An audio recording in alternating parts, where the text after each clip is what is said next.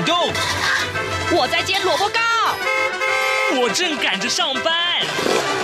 哦，我要赶着去上课啦。这个时候，我们都在听夏志平制作主持的《早安台湾》。早安台湾带给你最热门的时事访谈，最感动的人物专访，最直接的民意表达。对，让我们一起收听《早安台湾》。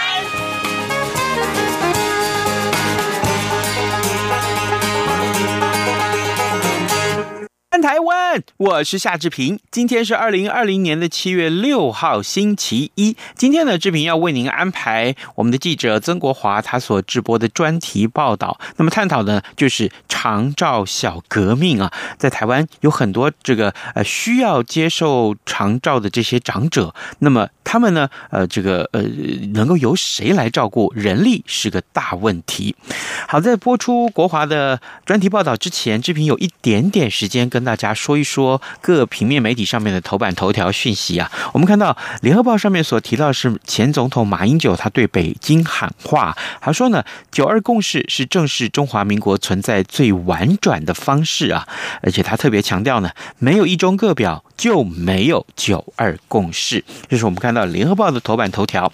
那么《中国时报》上面的头版头条呢，呃，这个大标题是说撒网捕蝶，蝶就是共谍的蝶啊。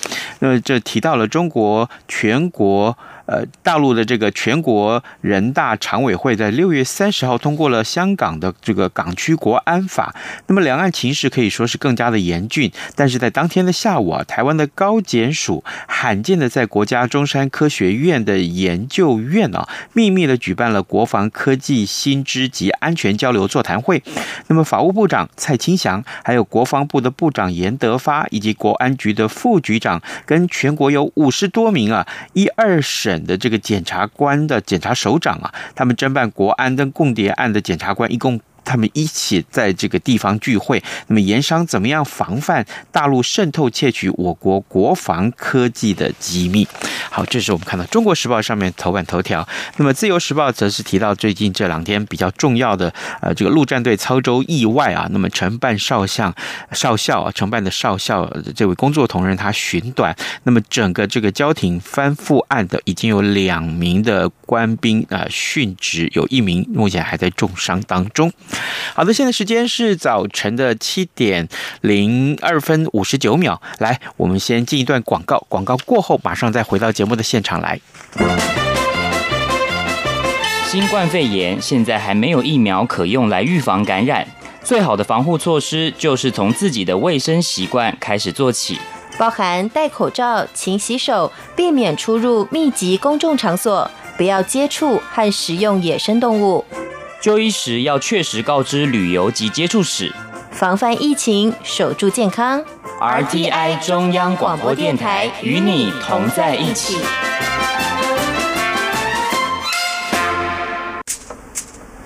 早安，台湾，你正吃着什么？丝加火腿蛋，咬一口，然后收听中央广播电台。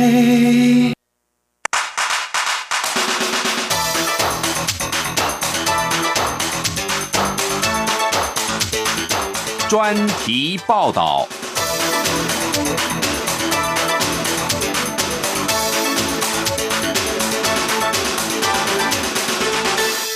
根据卫福部的推估啊，台湾呢目前至少有八十万哦，有八十万是符合规定的这个长照需求的民众啊。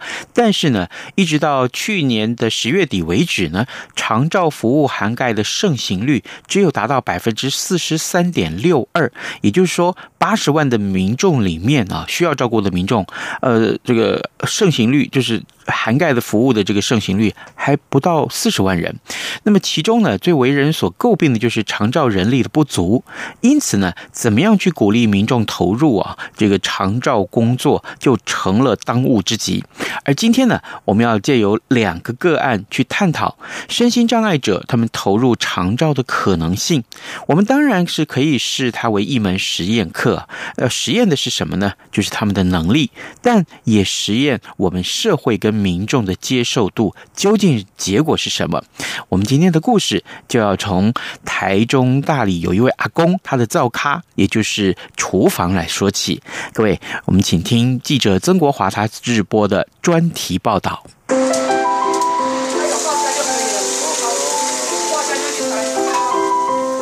接应中午用餐时刻，厨房传来了热油爆香的炒菜声。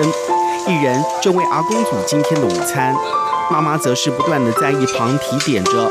而这天的菜色是：炙虾，然后做这个，这个配这个配那个小鱼干一起炒，然后。做好一个菜脯配打一颗蛋煮在一起，然后最后再煮一个汤。三菜一汤。对，三菜一汤。过去完全不会做菜的艺人，用妈妈教的方式做菜，但这口味的传承可是大有来头。他做菜都是你教他的吗？我上网看阿基师。他上网看，教会之后他才教我。上网看阿基斯。你的师傅是阿基斯。对，上网看阿基斯。对。我们就看阿基斯就好了，哎，洋葱。所以今天阿贝是是阿基斯传人的料理。但问阿公喜欢艺人的手艺吗？阿公的回答显得很满意。我较袂晓煮啦，啊，行路较无便了，无我嘛，啊，然后然后然后煮啊，因伊甲因因后生这个煮的煮了，拢会下呢。一旁的妈妈看似轻松地和阿公聊天，却仍不时盯着一人做菜的进度。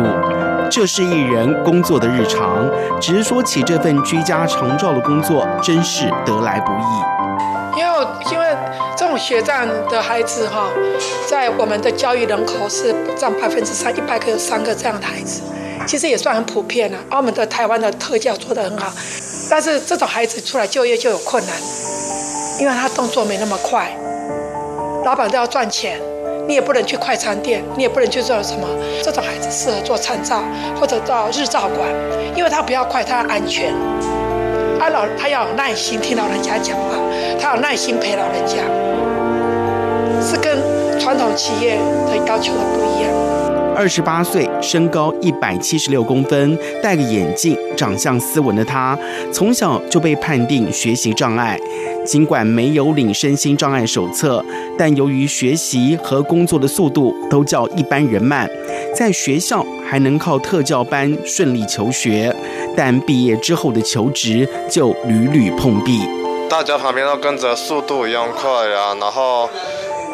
然后老板就会，如果你动作慢，老板就会盯着你，逼逼你要动作快啊！我又我又一努力想要动作快，但是我根本就跟不上大家速度，所以老板常常把我调调去，然后压力就越来越大的时候，就时候就老板就叫我不要做。对，工作的不顺利让艺人开始怀疑人生。曾经有一段时间，或者曾经我会想过说，我为什么要去找工作？我为什么要去工作？这。一直去碰壁哦，对我有什么好处？所以就很多很多次挫折啊，一直跟我妈检讨说，到底哪些工作比较好。然后我们，我和我妈也和很很多次去那个 呃工作站啊，去那边找工作啊。那是找很多有关不同的工作，就是做都是让人家不太开心，因为我动作也不是很快，对。几经波折，因缘际会之下，艺人的妈妈接触到了长照，觉得或许这份工作可以试试，因此提前退休，为了艺人一头栽进了长照。母子两人不仅一起当起了长照员，艺人妈妈甚至怂恿了艺人利用半年的时间考长照单一级技术士技能证照。谈起考试的经验，艺人直说自己运气好，但言谈之中也显现出对工作的某种自信。考题会会考什么东西，然后实作大概大概有哪些项目，然后你要背哪些口诀，他们同时之外都有教，所以我大概我跟我妈大概去红十车大概五六次练练习的时候，然后回回嗯 回家也是我妈跟我在练，我妈就当案主，她完全配合我配合我练习，没做一个什么动作，有什么口诀，呃要什么话要讲出来，都她都他都会教我，就这样一一直练习练习，然后然后就就会，然后就去考试，然后因为那个。不喜，我们一直不喜欢那个抽到那个洗头发的那个项目，因为那个洗头发真的超级难，要水温呐、还要泡沫，老师还要测有泡摸到泡沫就直接不及格，所以我一直很祈祷，希望不要抽到洗头。所以是很好，那那一天就是我去抽签，然后刚好抽到，哎，那刚好一一整一整组下，我就这样，我这样一整个项目下来我都没有抽到血头啊，就很高兴啊。然后说，然后我自我信心，我我有信心可以考过，这样就就就没想到结果。就就这样考过。尽管艺人严格来说不算是身心障碍族群的一份子，但他在工作碰到的事却是很多身心障碍者的人生必考题。然而，实际上他们就只是缺少一个机会而已。因为残障最主要居家，假设是居家或者那个，都是最主要是安全，他不要求快，这孩子他不能快。你去找快的工作，他他会三振出去。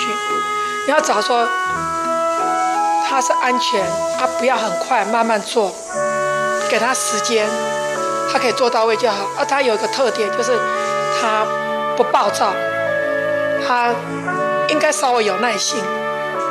所以我讲说给他试看看，他就做做到现在第三年。只是工作哪有不被打枪的呢？被拒绝多了，久病也成良医。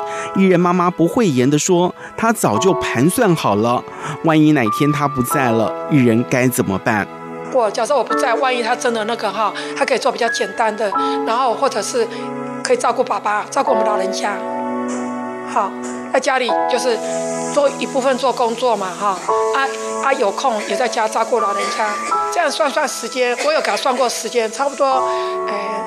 就五十多五十多岁的时候就都还好啊，就是做比较轻松的，比如说那个洗澡的，他可以做很轻松做，就只是说收入没有很多，做比较轻松，不要说做的很复杂的，应该是还有机会。眼看小孩从工作四处碰壁，到如今逐渐有了起色，艺人妈妈说，现在的她已经逐渐放手，让艺人独立服务个案，只是对于目前的状况。他感触颇深地说：“如果没有长照工作，他们真的会很惨。长照真的救了他们，很惨，会很惨，因为很多工作都要求速度要很快，可他没办法。那我们也发觉这些孩子出来工作确实有困难，而且他们一家一家的跟你拒绝，他孩子会在家里，他不要出去工作了。所以我很感谢政府有这个参照，可以让。”这种孩子适合，我觉得只要能够把生活能力做好，可以做这个参照，也是一块了。别一天到晚讲考试，就他的考试都没没影响啊。我蛮感恩呐，很感恩有这个参照的这一份工作。早上会带医生跟医生，对，带医生去家里。正在说明自己工作内容的，正是和艺人一样，同在真善美长照合作社工作的佳慧，留着过肩长发，戴着粗框眼镜的她，属于轻度智能障碍。除了负责再送居家医师看诊之外，还必须在现场记录个案的就医情况。佳慧的妈妈也是真善美的执行长娇姐，说起了宝贝女儿，又是心疼又是担忧，全家都把她当宝。而佳慧一聊到自己上学时，面对每天写也写不完的作业，可都是有枪手帮她完成。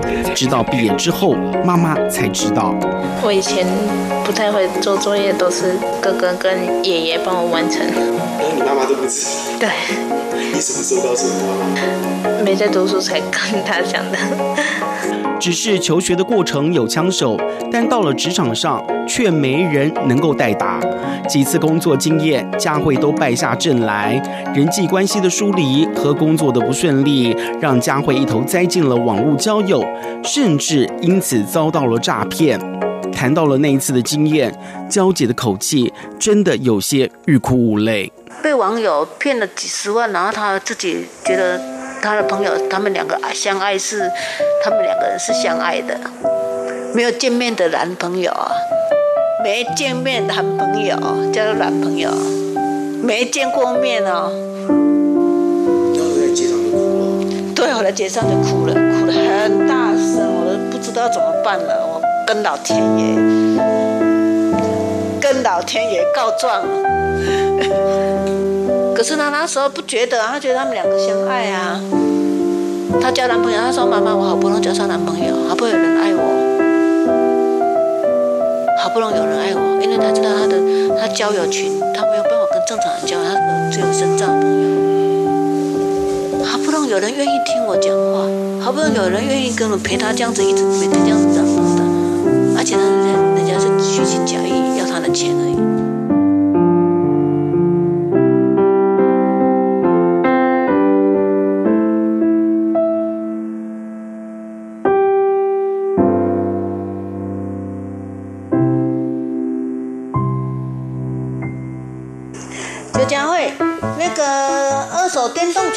手气垫床啊，哈，那个陈黄娇姐对电话那一头的佳慧不断叮嘱和案主联络的时候，赵远联系好，他孙子同意，他说礼拜五会给他再过去，给你联络哦，嘿，OK。娇姐自知，无论佳慧做什么，都必须要比一般人更多的时间学习，绝对很难在一般机构存活下来。因此，娇姐毅然决定将佳慧带进真善美，亲自训练她成为长照员。除了就近看顾之外，长照工作也让佳慧找到了生活重心，每月薪资甚至可以上看新台币三万九千元。不过，娇姐说，这可是长时间工作才有的结果。像她现在，她现在做的是六日都有去服务一个山里面的阿公独居老人，买东西去给他吃，关心探访，走路跪客没有路的地方，哎，跪客要行了啊，光是车程就要骑摩托车跟家走路。要五十分钟，还要行山咯，那救护员没好啊，啊，至少这样子的话，他，呃，六日平常他愿意做这种没没人要做的事情，这样子。你不要看他，他数字是三九三九，可是还是基本上一年一个月三十天，他几乎三十天都在上班。事实上，不论是艺人或是佳慧。他们透过了长照合作社创新的分工模式，都找到了自己工作的定位。这也让长期缺乏人力的长照市场多了一些火苗。目前正在台中和平原乡成立长照合作社的前台中市副市长林莹就认为，只要透过职务再设计，声音障碍朋友投入长照并不是不可行。那我我这次在。部落这样的现场，我我很真实的看到，优秀人很适合进来，但是我也看到身上的朋友很适合进来，因为他需要的内容太多，就非常多，所以我们可以做植物再设计，把一些呃适合身上朋友服务的，我们就把它切出来。那像我们部落有一个威廉斯镇二十来岁的年轻女孩子，其实上完特教之后就就。只能待在家里，很可惜。可是他其实，呃，他的表达，他这跟人的互动是 OK 的。那后来我在部落刚好也有这个威廉斯镇这个孩子，那他，呃，他后来他妈家人也觉得，因为他爸爸本来就是照服务员，我就想，哎，那如果可以，他也可以来上课，培训完以后，他们也可以搭配去提供服务。这样的时候，像，呃，我们都要送餐嘛，他事实上他他是他是可以在。部落自己这样走路，那他就可以拿着便当去，一样也做得很好啊。只是一谈到了对于身心障碍朋友从事长照所发挥的影响力，从幕后走到了长照第一线的林依莹看得最真切。因为我自己上造福园那一班的时候，其实就有一个孩子，他其实是脐带绕颈，所以他智力有比较不足。我们就是都会有个实习，把长辈推到院子里面去互动啊，带活动这样。那我们所有实习的同学，我们这些我们推下去，我们就站在长辈旁边。那有时候就会同学自己聊天，长辈在那边带住。我们全部的，我们那就是全部的实习的这些照服员。就只有那个脐带绕颈的那个孩子，他开始帮长辈按摩，他就自己这样按，他就按按按，就就他会开始跟他有一些肢体的互动。那我就看着他，哎，我觉得，哎，这样不错啊，免得长辈在那边呆坐啊，我都没想到，我看到他就这样做，我就跟着做，就超有趣的。我做了以后，我们就一个一个都开始按摩。是这个孩子，他，哎，他更知道如何去照顾这个长辈，所以你说他们不能做吗？当然可以啊。可是我是真的需要植物在设计啊，我就不不，有时候不能一个安一个个案全都他做，一定要共案。哎，大家有一些他做他是比较做不来的，给其他照服员做。不仅如此，能有一份长期而稳定的工作，对于这些身心障碍朋友来说，除了具有莫大的意义之外，甚至对于自身而言，更成为了某种改变的动力，甚至带来自信。其中一人的妈妈感受最深。他以前这个孩子有个特征，哎，他的生活会东西都乱摆，因为呢，我就跟你讲他逻辑嘛，啊。他反而做了残照以后，我觉得睡完觉他会去折被子，他会把会清理家务，他不是有个叫家务协助，会帮我拖地，一人就要给我做什么拖地，帮我洗那个毛布，没有第二句话，妈要不要洗？我是觉得很好，可以把他自己治疗，不是很多人都是生活白痴吗？只是当孩子走到了这一步，做父母的却开始从眼前的担心变成了对孩子未来的担忧，就连亲眼看见佳慧成长的娇姐也不太有信心，心疼这样的孩子是需要人教才带得起来，否则是非常容易被取代的。我觉得要看啊，他除了需要去那比较身障的机构那样子的地方，他们能够包容；如果也是正常的的地方。人家是没有办法包容，因为他可取代性的、可被取代性的机会很大。因为这样子 label 会降很低啊。如果用正常来看的话，他是他会被员工投诉啊，老板都没有办法接受。怎么一个员工状况常常出啊，而且状况出来又讲话这么直接，人际关系他没有办法跟他们当。艺人的妈妈也非常认同这样的说法。尽管艺人可以考取单一级的证照，在专业上或许不是问题，但许多和案主，也就是和人互动的枝微末节，这都不是这样的孩子可以理解的。甚至问到了是否会事先和案主提及艺人的状况时，艺人妈妈的声音就刻意压低了下来。你们会跟他们先讲这个艺人的状况吗？跟案主？我完全没有讲。你你说阿北还是？完完全没讲。所以阿北不知道，他们都不知道。他只知道说这个孩子他肯做，我没有没有到处去讲这个，因为他慢慢的，你看他以前，呃，比如说，呃，他会不要去做那个他有压力的工作啊，或者是，呃。跟他讲事情，他不见得会接受啊，就有压力嘛。啊，现在因为做这个工作，他知道说我们都在帮助他，他对我们的信任感会更觉得说，这就是他会帮助我的啊。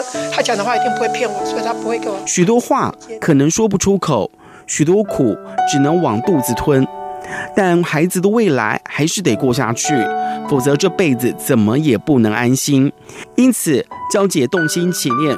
准备成立基金会，要专门协助这些身心障碍的朋友，透过团体分工方式从事长照工作。以我身障者家长来说的话，我死后我我最放心不下的是这个孩子以后的谋生能力。所以透过一个基，如果我死以后，他可能到处骗。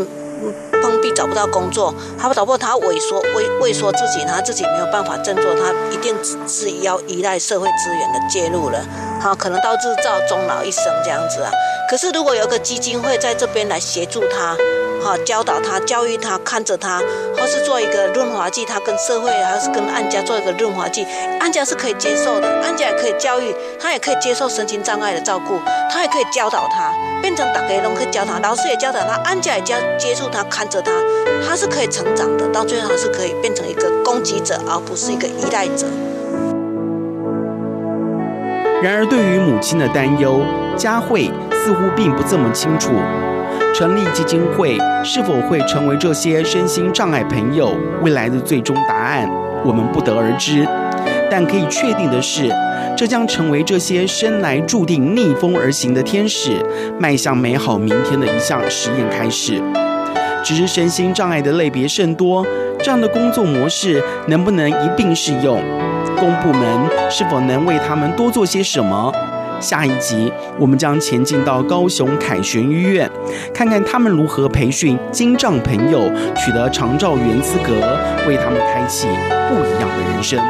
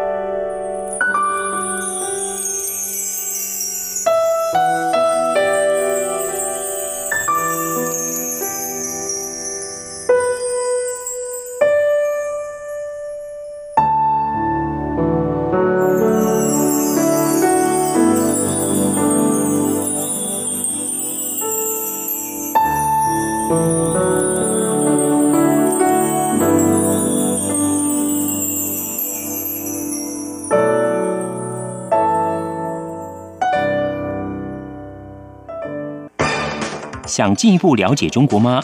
如何从各个面向认识中国？央广每周一到周晚间九点三十分到十点播出的《这样看中国》节目，邀请专家学者带您从国际、政治、历史、文化或财经等角度透视中国。精彩丰富的节目内容，请锁定每周一到周五晚间九点三十分到十点播出的《这样看中国》。早安，台湾，你正吃着什么样的早餐？吐司加火腿蛋，咬一口，然后收听中央广播电台。早安，暴马仔。这里是中央广播电台台湾之音，您所收听的节目是《早安台湾》，我是夏志平。此刻时间早晨七点二十七分二十四秒啊，来，我们赶快来关注一下今天还会有哪些重要的新闻大事。呃，这七月一号之后，这个有关于三倍券啊，就是所谓的振兴三倍券，那么到底呃大家去领取了没有呢？现在听说要去领这个纸本的呃三倍券的就民众是特别特别的多啊，因为当初啊在规划的时候，其实有规划。一部分他们是会领领这个电子版呐、就是说根本不需要这个纸本呐。但现在呢，领纸本的情况越来越踊跃了，所以呢，呃，这第一。批的这个一千两百万份是不是够用呢？那现在呃，行政院今天会哎看一看，讨论一下到底要不要增加纸本的印刷量啊？这是一个，这是一个。那但是如果增加这个纸本的话，其实它成本也会增加，对不对？那印刷都需要钱嘛，对不对？好，这个是问题，大家很关注的。啊，另外我们也看到，就是在今天的《自由时报》上面提到这一则，恐怕很多民众因为这是关系到自己的这个生命安全呐、啊，就是呢大。屯火山呢，恐怕会苏醒。那么气象局已经规划了三种灯号示警。